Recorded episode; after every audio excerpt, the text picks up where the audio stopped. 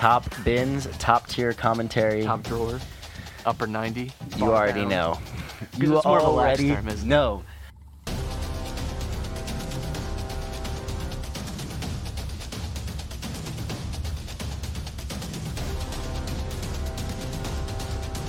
I think that's how it We always went goes like with previews. Like, 45 minutes, and we were at like Chelsea. I was like, what are we doing?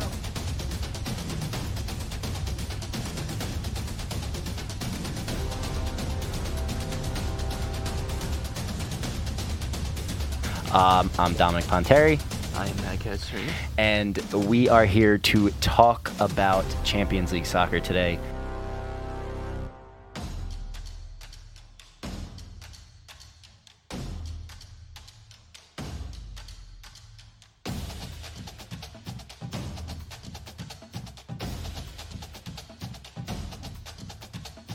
Hey, It's Top Bins time. what's up? We're back. Welcome back to Top Bins, the show, bringing all the action from England and Italy, the Premier League, and Serie A. I'm your host, Matt, joined by my co host, Dom. Dom, how are you this afternoon? Oh, it's a great Friday. It's an absolutely wonderful Friday. Uh, you know, work week's done. The weather could be a little bit nicer here. I don't know how it is down in Vineland right now, but Uh, cloudy. uh, uh, it's it's raining up here right now. So, uh, aside, you know, could be happier with my football team, but you know, beggars can't be choosers. Uh, you certainly are begging, that's for sure. Let's start in Italy, shall we? Because uh, the league title, at least, has finally been settled. Although realistically, we've known since probably about late January that Napoli were going to win this title. It's more a question of when, not if. And they did have a slight little bump, right? They uh, they kind of cleared the schedule this past weekend, hoping that they would uh, have the opportunity to clinch it, and they were not able to over Salernitana. So they had to wait uh, to play Udinese on Thursday evening to actually clinch their third Serie A title. And it was a draw over Udinese. Even that, you know, it was not uh, it was not the most spectacular title winning situation. Um, I just think it's funny, you know, Napoli that have been so dominant. Um, you know that it kind of just goes uh, with with a little draw, and and not going to say it's a whimper or anything, but Let- it, it was not the most impressive way to win your your title here. look, they have nothing else to really play for, right? They don't have a Copa. They don't have they don't have a Champions League. So, you know, they know that they're going to win this eventually. So they're on cruise control. You know, eh, credit to them. They were they were just waiting for the right moment. Yeah, it may have not been the most spectacular of win or, or of title wins, you know, compared to the way Milan completely sold out Sassuolo Stadium them, themselves. Well, Napoli. I don't know if you saw the the post game, but the it was a very Napoli. No, no, no, it was there. But then, but then I'm talking about you didn't let me finish. Let me finish. You sell out the the the away stadium and you you convincingly win. So, you know, i- i- beggars can't be choosers though. You- You're talking about your third Serie A title. Uh, you know, it, the the streets of Napoli Napoli are are electric. You know, right now. Well, so electric in some bad ways too. Um, there was a person killed, uh, although the mayor said that, uh, or, or the police chief, the equivalent of a police chief, said that uh, they believe it was like unrelated completely. That it was just like a murder that was done at the time to you know knowing that there was a lot of chaos and a lot of uh, Oh, so uh, it was distraction. So it, so it was a murder. It wasn't just like uh No, yeah, someone was shot and killed, and they think it was a, a mafia related thing. Although someone was also apparently hit by a car and is in critical. There's some injuries, uh, you know. So hopefully everyone is, is celebrating a little more safely today and through the weekend, um, and for the next few weeks because don't want that happening. knowing how passionate they are and and and and knowing what Philadelphia was like when the Eagles won the Super Bowl, I, I could only I could only imagine what's going on right there. Yeah, people treated for smoke inhalation because of all the the uh, the smoke bombs and fireworks going off. People losing some fingers, I think, to some fireworks. So you know, let's Let's be a little more responsible, huh? Let's be a little more responsible. But shout out to Napoli. Yeah. You know, they've had such a, a dominant run this season. They Um, deserve it. It's it's strange that they've cooled off in recent weeks, and we talked a little bit too about obviously, like you mentioned, they don't have really anything else to play for. No Champions League. They're not in the Coppa Italia final. Um, and I, I think part of it was because of how dominant they'd been in the league. There is just something to the fact that it's hard when you don't have that other competition to kind of push you, uh, even if you don't intend it, right? I'm not saying these guys took their foot off the gas, but I think it's hard when you're not being pushed every week and you have that comfy advantage. That atmosphere and that sort of tension is just hard to manufacture if it's not actually being presented towards you. And there's a reason, right? Like if you look at a lot of like high profile athletic events, there's a reason that it feels like you get your best at the biggest moments. There's a reason that you know the the new world records are set at the Olympics all the time, right? Because you're Yeah. you're doing the, you're doing it against the best competition in the highest stage and the highest stakes. And I think maybe Napoli um, you had that issue this year where you know they weren't really being pressed very hard in the league, uh, you know, especially at, at the critical juncture, and, and maybe that's why. But all that said, they've had a fantastic year. Victor Osimhen, um, fantastic individual season. I think the question is going to be, can they continue this? Because the last few Scudetto winners in Italy have not really had a, an amazing second season. You know, Milan are set to perhaps have one of the worst uh, defending champion seasons uh, ever, which is sounds worse than it actually is. But you know, Yeah, they, they could finish outside of the top four, right? You know, Juventus have not really uh, obviously threatened uh, since their title uh, a few years ago. We kind of expected maybe Inter to kick on a little bit. It felt like maybe the beginning of an era, and it feels much more like that was actually sort of a blip rather than a you know more statistical anomaly more than anything more significant than that. Although you know Inter could, as we've talked about, have a really fantastic season. So could Milan, of course. Even Juventus, I think, would uh, consider a Coppa Italia, a Europa League, uh, a pretty pretty nice crown. But you know, th those teams in Italy have not been as dominant as maybe you would expect. So it's hard for me to say Napoli will be back at this stage definitively next year, especially when you have someone like Osimhen's future up and down, Kim Min-jae, even uh, Kvaratskhelia, who really knows, right? Like I- I do think there are question marks as we return next year for Napoli. you know, seeing how the season went on, you could definitely see there was a lot less parity between Napoli and the rest of like the field. And and you know, Serie A if Napoli didn't get off to such a hot start, Serie A would be one of the hottest, most competitive leagues right now when it comes to a title race. Like, if we're even talking about the title or, or the Champions League spots for two through four, like Lazio only has a two game lead on seventh place.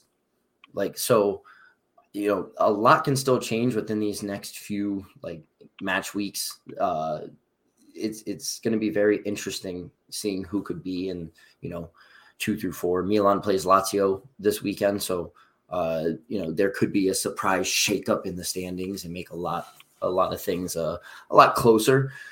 Juventus getting those 15 points back like it, it makes things it, it makes fans of Inter, Atalanta, Milan, Roma kind of like tense up a little bit because now they're back in the fray and they and they've been not the hottest team, but they got to win this week.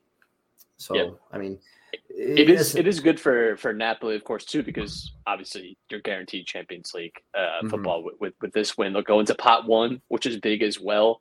Uh, definitely gives you a little bit of an advantage. You know, we talked about them as potential maybe dark horses for the Champions League this year. It didn't work out, but you know, you hope that maybe next season you build on, that performance. If there's a place that Well, you're looking ahead towards for building- that is, I think, where.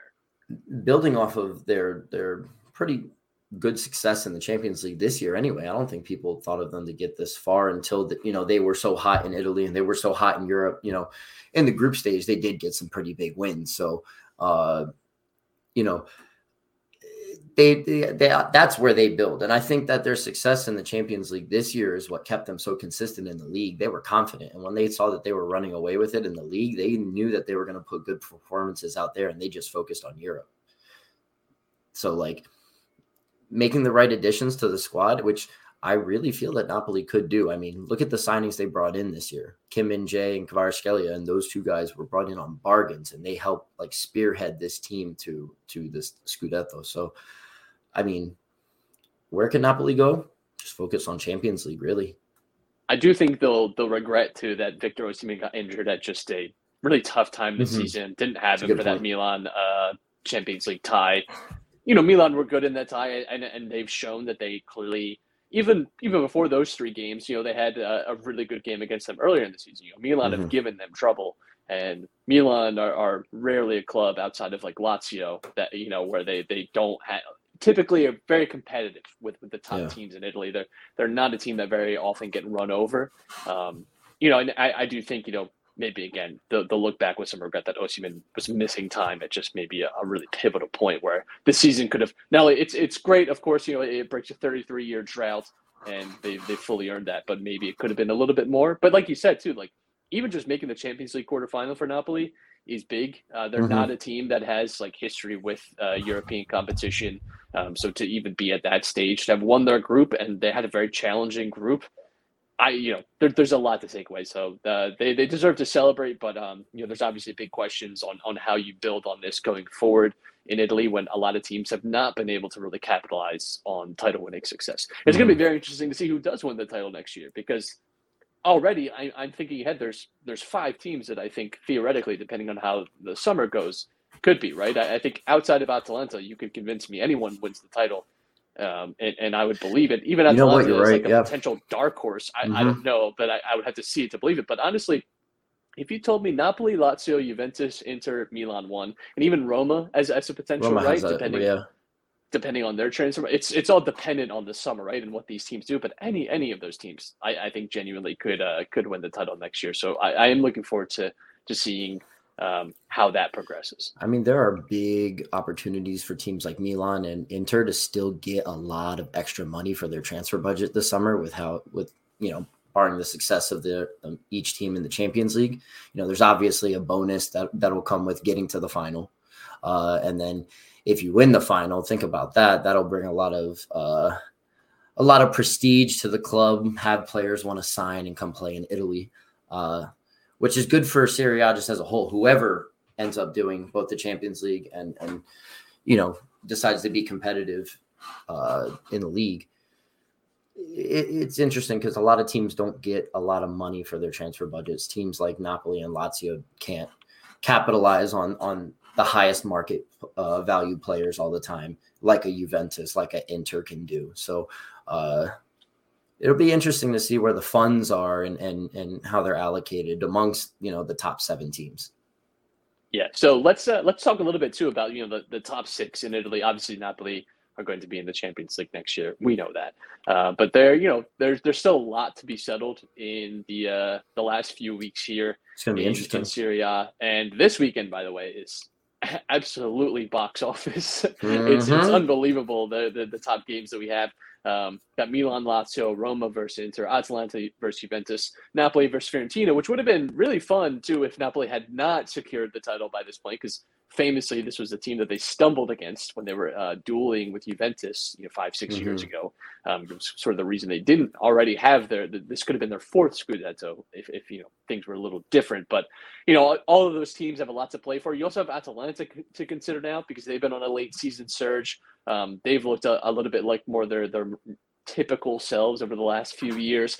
A team like Inter has really turned it on offensively. Lautaro Martinez has seemed to to find his uh, his good vein of form. Even Lukaku's worked his way back on the team. Looks healthy for the first time this year. Doesn't look he looked really fatigued and like beleaguered a lot this year. He did not look like his, his normal. Not that he's like a fluid player, but he's always looked. Uh, you know, he, he looks a little more fit now than he has at any point this season.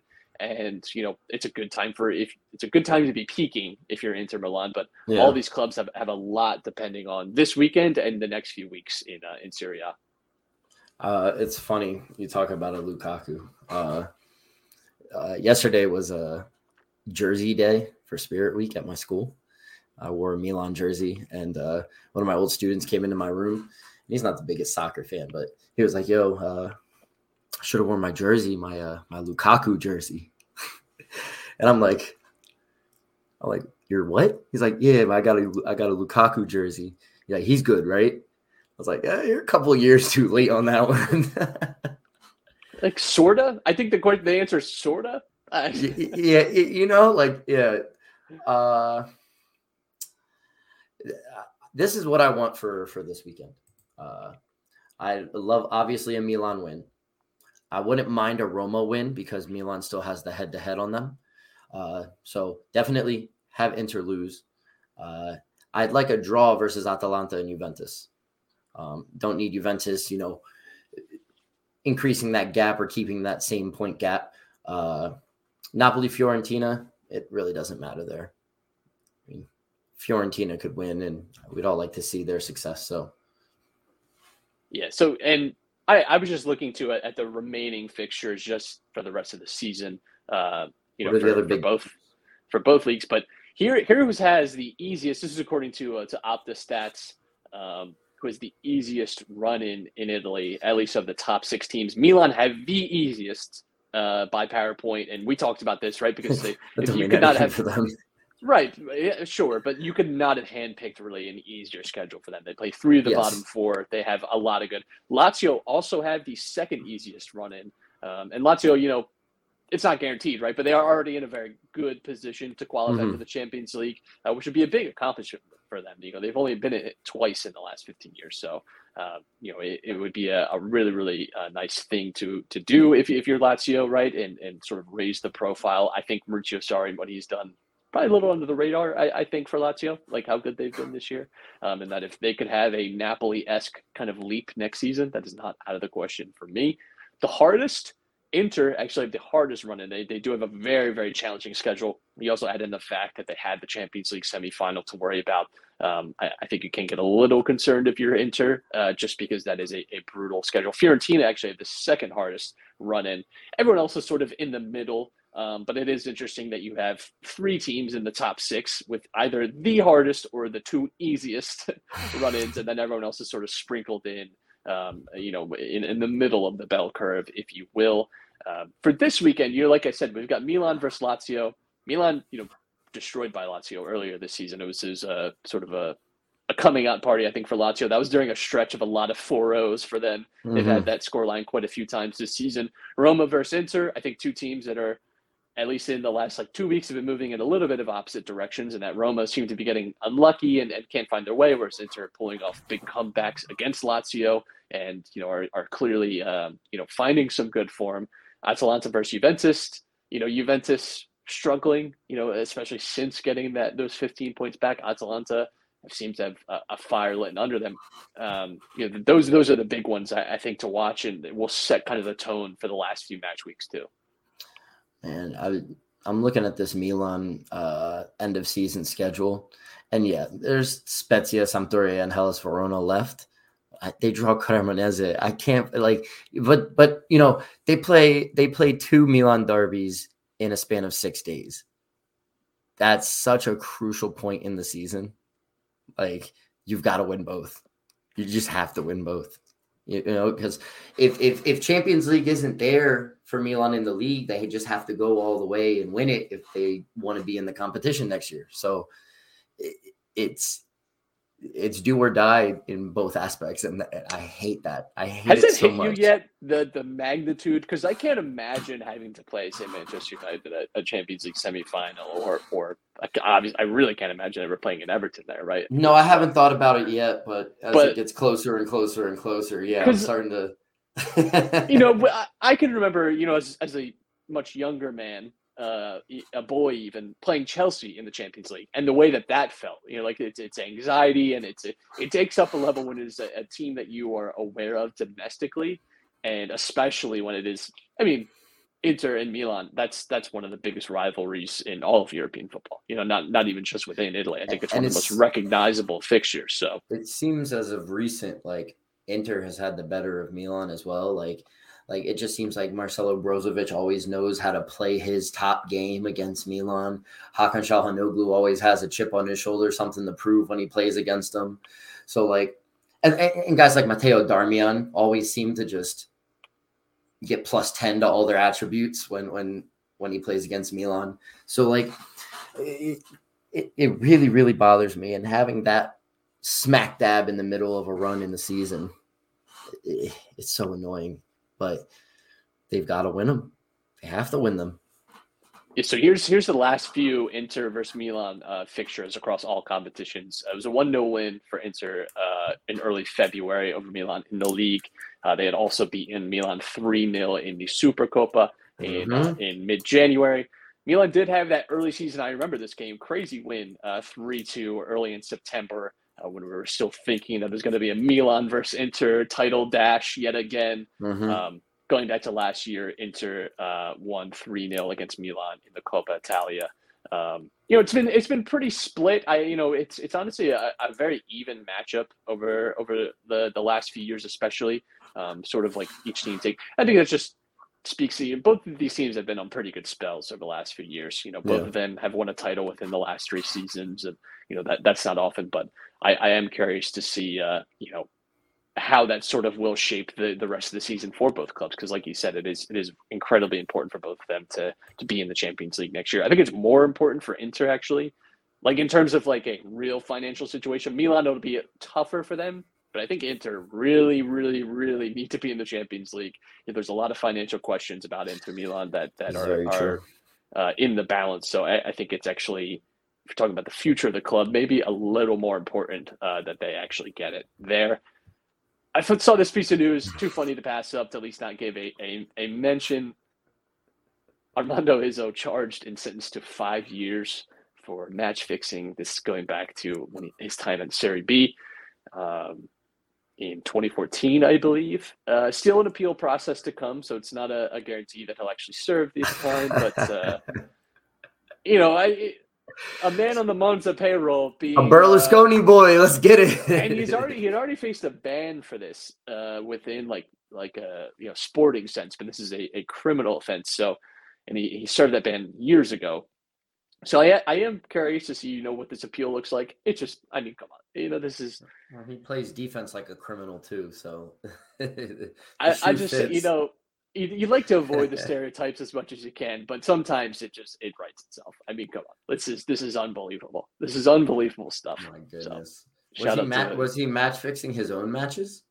Yeah, it, that's the way it seemed. Is that uh, he was involved in some way? Um, again, this is this happened almost a decade ago when he was in Serie B. But uh, yeah, he listen. No statute of limitations, I guess. You know, like it, what are you gonna do? Don, we did this section or this this uh, what do you call this? What do you call this Segment. segment? There you go. Thank you, thank you, Dom. That's the uh, that's a geometry teacher in you. Uh, speaking about segments, Totally different type of segment. Yes, absolutely. A man who needs a better PR team. We did it for Ollie Watkins a few weeks ago, and I'm sorry to say that Ollie Watkins cooled off uh, after that. So I'm really sorry to Ollie Watkins and anyone depending on him for goal scoring. But you know, I'm going to tempt fate again. Talk about another guy that really I just I think needs a little more love, needs a little more attention. Looking in the Serie A, Dom, we'll do the same exercise like we did last time. You know, who's had a good season in Serie A, specifically a goal scorer? Like just just throw throw the names at me. Throw the names of the season, the guys that have played so well this year that we just can't stop talking about. I'm gonna say Victor Osimhen, right? Of course. He's the darling- Kvaratskhelia. The, the darling of Europe, Victor Osimhen, of course. Great. are we scorer. are we are we talking just uh uh forwards and wingers in this case? We're talking a forward. Yeah. Okay, so- he can play as a, as a little bit on the wing, but you know, so he's, he's uh, you know you could say like Rafael Leao. Pedro, Yeah. um let's see uh Lautaro Martinez sure, uh, absolutely. uh, Immobile, who was in a car accident, so he's not scoring too much anymore. Um, uh, Deulofeu, Sure, absolutely. Uh, Dom, I would just like to say, I love I love the names that you've thrown out here, right? Um, and and I, I love I love where your head's at, and you love this team. You have a tendency to love Salernitana. I don't I don't know what it is, but you you have ta- okay, Matsuki.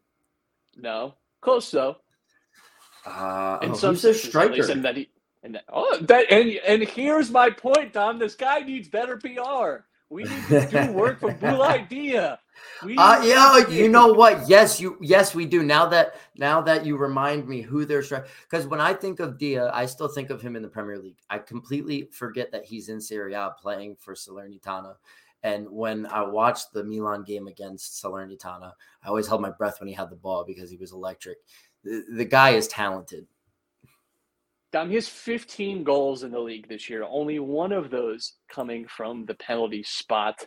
Uh, Yeah, he has he's been so good. He's got six assists as well. If you talk about just goal involvements in general, this is a guy that has been getting it done for Salernitana. Without his goals, they would certainly be in the relegation zone. You know, we've Mhm. talked, uh, especially early in the season, about someone like Ademola Lookman, right? And how good he's been this year, right? He's outscored him so far. Um, he did have a, a hat trick against Fiorentina, which of course helps along the way, but uh, he's outscoring Rafa, Rafa Leao, Kvaratskhelia, uh, Dybala, uh, Beto, who had a, a very hot start to the season. Ciro Immobile, you know, my preseason pick to to be top scorer. Like Dusan Vlahovic, he's outscoring. Come on, I you know, Mhm. give the guy his respect. He's only being outscored by Lautaro and Victor Osimhen, who, by the way, just happen to be two of the most you know prolific strikers in all of Europe. It's it's not even just that they're great uh, within Serie A. These these are two guys that I think any club in Europe would be interested in adding to their ranks. You're going to hear a lot Mhm. about Victor Osimhen this summer, and probably even Lautaro Martinez as well.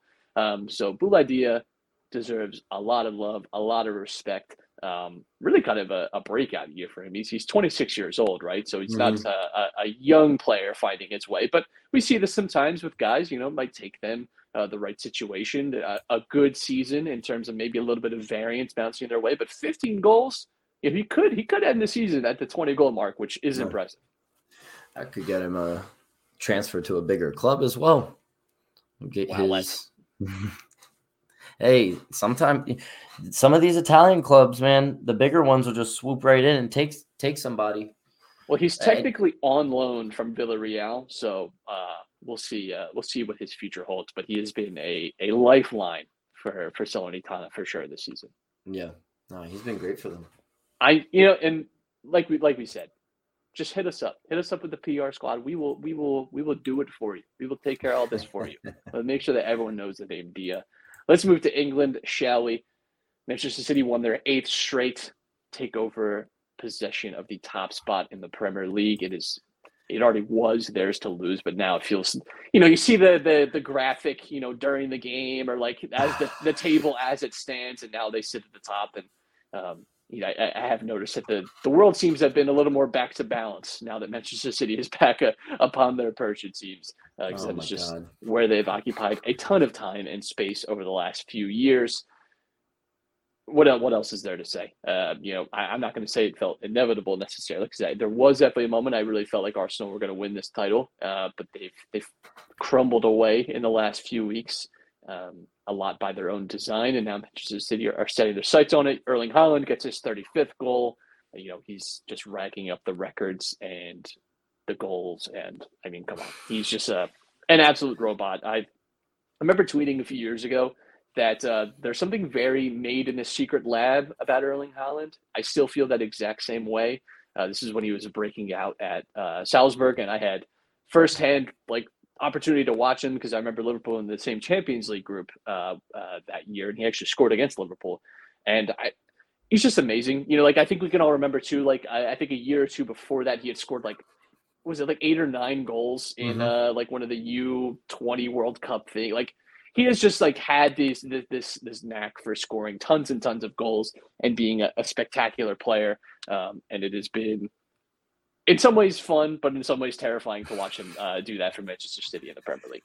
you could you could tell from a young age that, like, I mean, hell, he is young, but uh, when you know, like when his his time at Salzburg, like you said, like you could tell, like this kid is special. Something about him is just like different. Uh, I don't know where his where his ceiling is, to be honest with you. Uh, but this is what happens when you have a Viking with Thor running through his veins, just like incredible, just absolutely incredible player. Uh, and shame on whoever questioned if he could actually do it in the Premier League. Like, shame on you. Yeah, I mean, Hold on, I would like to say just for the record, because we'll be doing this in a few weeks. We'll be going after our preseason picks, and yes, I did, I did, I did, I You- did. I you- you picked did. It. The over under was 24 and a half. I said under, but I will defend myself only by saying this. I had concerns about his health because he had had a really bad injury streak over the last year and a half with Dortmund.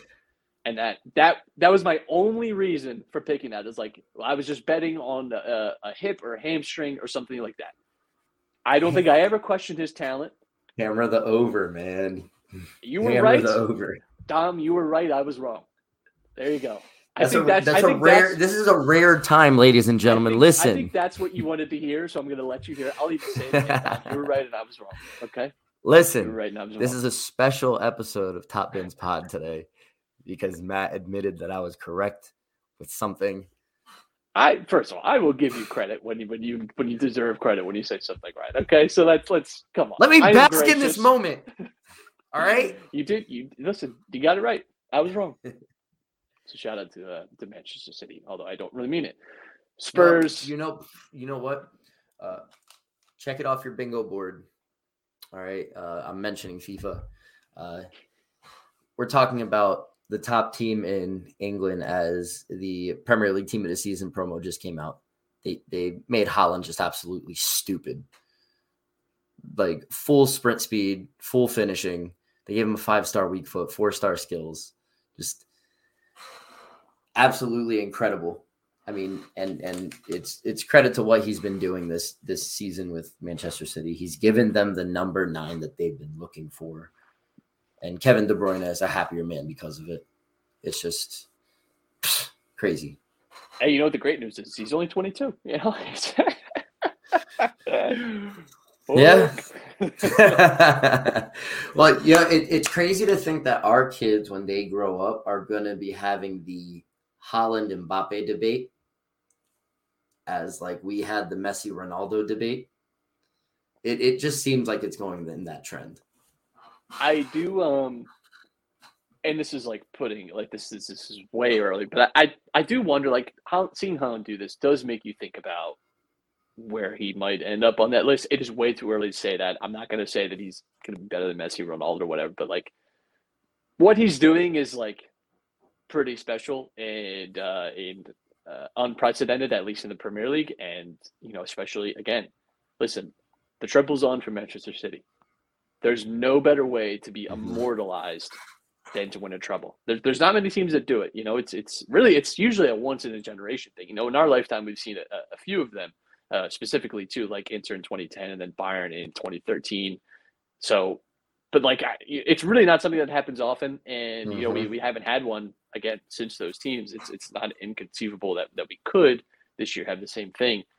Um, and I mean, if you're talking about leading the the line on that, that's that's something very very impressive. So, Mhm. um, moving on, Spurs go 3 0 down after 15 minutes to Liverpool. And then we saw both sides of both teams in this game. Spurs, their like ability to collapse and just look absolutely terrible within the first 20 minutes and look like the game's over. And Liverpool, we've seen them kind of return back to their previous form where, yes, they can put teams down 3 0 after 15 minutes. That has not been something we've seen out of them enough this year. And then also we saw Spurs in their second half kind of make a comeback and you know build some momentum and Liverpool look clueless defensively and just completely lose grip of the game. And then Spurs get an equalizer in the stoppage time and Richarlison takes his shirt off and Diogo Jota goes the other way a minute later and makes it 4-3 and we all leave I think a little bit happier. Spurs are going to Spurs. just an unbelievable, unbelievable bad break for Spurs, who just I, I think can't wait for the season to be over. And I do think this is an interesting talk about as well because Harry Kane, by the way, has had an unbelievable season. He's got Mhm. 25 goals uh, in the league.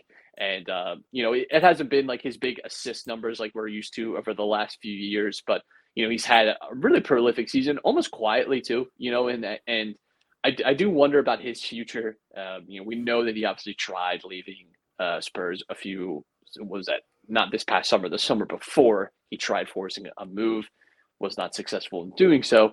I do wonder if this is a summer that he starts to really c- consider that, especially since it looks like Spurs uh, are going to be finishing outside the Champions League places, might not be in Europe at all, uh, depending on sort of how the last few weeks shake up. I don't want to do go? like that is the question. I think there are two destinations in my mind that could be realistic. And one has been rumored for like maybe two or three years. United I- right? No. Uh, although that is those are the that's the other of the two. The other one that I, I I've you hear rumors about and it just seems unlikely, but then you're like, I don't know, you know, they, they certainly could. Bayern Munich, you know, they, they need a number nine and this has not been the first time that he's been linked there. It's it's, it's happened a few times over the last few years, which is the only reason I, I really give it any sort of credence. You know, I don't know what it would cost. I would imagine Daniel Levy would be happier to sell him abroad than he would within England, right? Um, there's been rumors too about Yeah. Real Madrid. I'm not sure I see that because you still have Benzema, and I, you know, there's really I I, I don't know that You can't play those two happen. type of forwards together either. So Right. So, but Bayern, I think, would be a really nice fit for him. I think he would, he would fit in that team very well. Uh, they certainly need. He's not going to Milan Dom. I'm so sorry. Um, yeah, but you know, yeah, Manchester United is the other one, of course, who have definitely a need for a top striker. Um, so we'll see what happens with with with Spurs and Kane, and I, I do feel like this is a summer to reassess if I'm Harry Kane and uh, see do I want the Premier League all time scoring record, you know, and like do I want to do that at Spurs and maybe not win a trophy, but have that immortalized and be a one club man at least for like my more senior career, you know, outside of like the loans when I was younger. I you know, I do wonder if there's that. Newcastle. No shot. Newcastle. They have they have oil money now, man. oh, of course they do, and they don't have nearly enough. They don't have the two hundred million it would take for Daniel Levy to sell that sell Harry Kane to them. No shot, and they would that be- is out of out of character for the way that they've built uh, their squad. And by the way, Alexander Isak has been pretty good for them. You know, I, I think that's that's a man that they've they've already bet a lot of money on. That's Um, true. I, I don't think you replace him within a year. I mean, of course, Harry Kane is an upgrade, but I I, I I'm don't just that giving a giving a hot take. as if hot take, as if the sheer little the speculation. sheer Yeah, the the- you know what I mean? Like- couldn't be more uh, more stark. that would be crazy. Just go go to go to Newcastle, help them like challenge for a title against City. Like one year, you know, within you know three like the three years that Harry Kane would like be there for, uh, they win a title, and he has the goal scoring record, and like all of these accolades come back to Newcastle, and it would be even more like sheer. But Yeah. that's in that's in a fictitious world. that is in a fictitious world. So we'll see what happens with him and Spurs this summer. Um, unclear too, like what's happening with management with them. You know, they've been trying to get Julian Nag- Nagelsmann, who I think would be a great hire. I, you know, like I, that was someone I was kind of hoping in the post Klopp era. You know, might be a uh, might be a, a guy for for Liverpool to be looking at because I, I really do think he's he's a very good manager.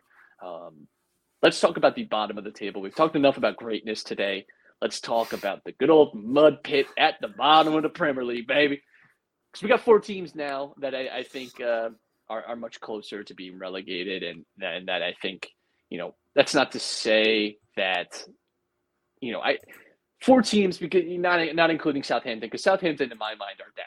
I, I really don't see a path for them. They would have to they'd have to pick up two wins at least over the the the next uh, you know four games, and even that I don't see. Really, they'd have to get like two wins and a draw Mhm. and a loss, and like hope everyone else loses. Like their path is just very very hard. They they're very much down for me. So it's now it's now Leicester, Leeds, Nottingham Forest, and Everton.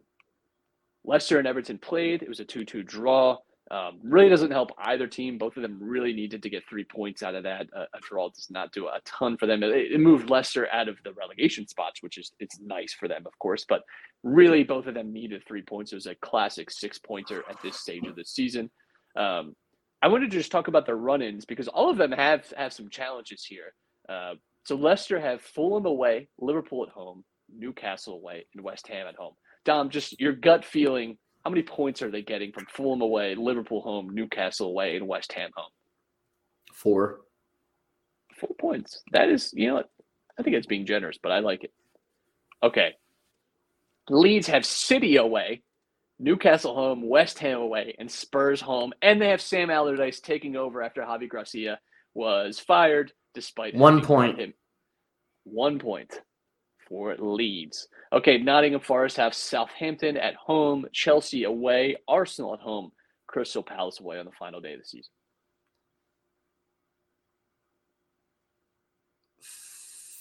Four. for for Nottingham Forest. And Everton have Brighton away, Manchester City at home, Wolves away, and Bournemouth at home on the final day. One. Oof. Not much faith. No, I uh, don't have much faith for them. Brighton will beat them. City will beat them. The Wolves would beat them the way that they're playing right now, and that's why I think that the Bournemouth tie would be there. Or if it's a tie, it would be with Wolves, and Bournemouth would beat them because Bournemouth is playing some decent football right now. So I, I don't see much going on for Everton or Leeds. So with those results, Leeds and Everton and Southampton would all be going down, which I I don't think is really any of these. You know, again outside of Southampton, any of these four I think could go down. That has been the feeling over the last like two months. Has been really there. There's a lot of teams that could go down, and some of them have done enough, like West Ham and Bournemouth, like you mentioned, and Wolves, to, to separate themselves from that pack. Um, but honestly, I, I I think any of Leicester, Leeds, Nottingham Forest, Everton, and Southampton uh, could go down. And I, I not only would I not be shocked, I think it's deserving. I think they've all been terrible in their own kind of special and unique ways.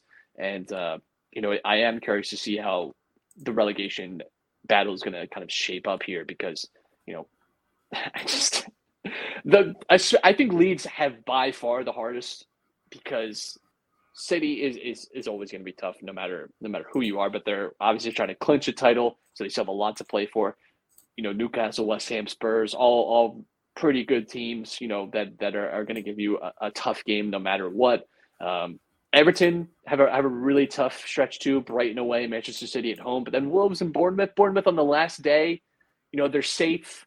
You might see it's it's always kind of a toss up between teams that are safe on the last day that are kind of comfortably mid table. Sometimes they roll over very easily. Sometimes they, they have they they're- have nothing to not play for, you know, and I think play there's a little bit of freedom in that, and uh, you know are willing to maybe take risks and um, you know go out there and give on a, a good performance. So it's going to be interesting uh, to see how the relegation uh, battle shapes up because really top four is kind of settled in England as well. There there could obviously still be some shakeups, but you know teams like Newcastle United and Manchester United have done enough to qualify for next season's Champions League.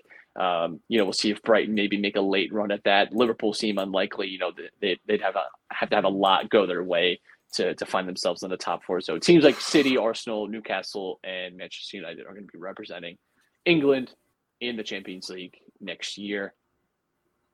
Man, what a what a season it has been in the Premier League. Um, you know, technically, I mean, technically, title race is still on. You know, we I think we've all mentally sort of checked out, but uh, technically, Arsenal could still win the title. That is not inconceivable too. That would that would definitely be. A, I would love to see that happen, but you know, who, who knows? Let's look I- ahead this I- weekend. I don't see it happening. let's look ahead this weekend at the Premier League because we do have Arsenal chasing a title against Newcastle United. Um, that has given us some fireworks over the last few times. I can remember last year uh, around this time, Newcastle just absolutely dominating Arsenal uh, as part of their collapse outside of the top four race. Um, fitting that that could happen again, but this side, this time, really putting the nail in their coffin in the title race. Also got West Ham versus Manchester United. Feels like it's always a, a pretty interesting game as far as relegation, you know, battles. Looking at, we've got Nottingham Forest versus Southampton. Nottingham Forest really need to be picking up three points from this game. It is really their, their best opportunity at getting a win uh, when you look at, at the rest of their season. Um, it could do a lot to keep them safe. You got Leicester playing Fulham. Uh, that's obviously a, a tough match. And Everton against Brighton, like we highlighted as well, um, and Leeds against Manchester City. Uh, good luck. Bournemouth could o- overtake, uh, you know, Chelsea in the uh, in the uh, in the table I here with a, with a win over the weekend. Um, who would have had? If you had told a Bournemouth fan at the beginning of the season they would have they, they have the potential to go above Chelsea um, in like game week thirty four or thirty five. Listen, what place do you think that a Bournemouth fan is thinking that they're potentially moving into? Probably like third, right? I mean, Oi, we're going we're going to the Europa League. Like, dude, that's crazy. Yeah, no way, dude. And not only Bournemouth, but a win for Wolves this week against Villa could also do it. But uh, Villa's been in some decent form. Uh, Wolves as well, a little bit. Uh, three wins in their last five.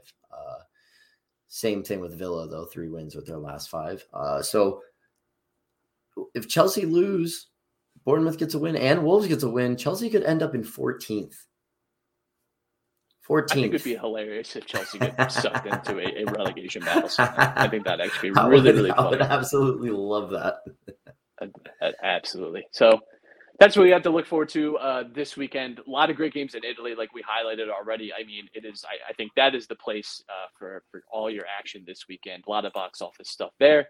We will be back next week to break it all down for you. Uh, also, some Champions League, uh, you know, action we'll have had. You know, we'll have a, a little more answers on who might be headed towards the final um, in early June. But until then, keep it safe, keep it locked, keep it loaded. I don't know why I said that. We'll see you next time.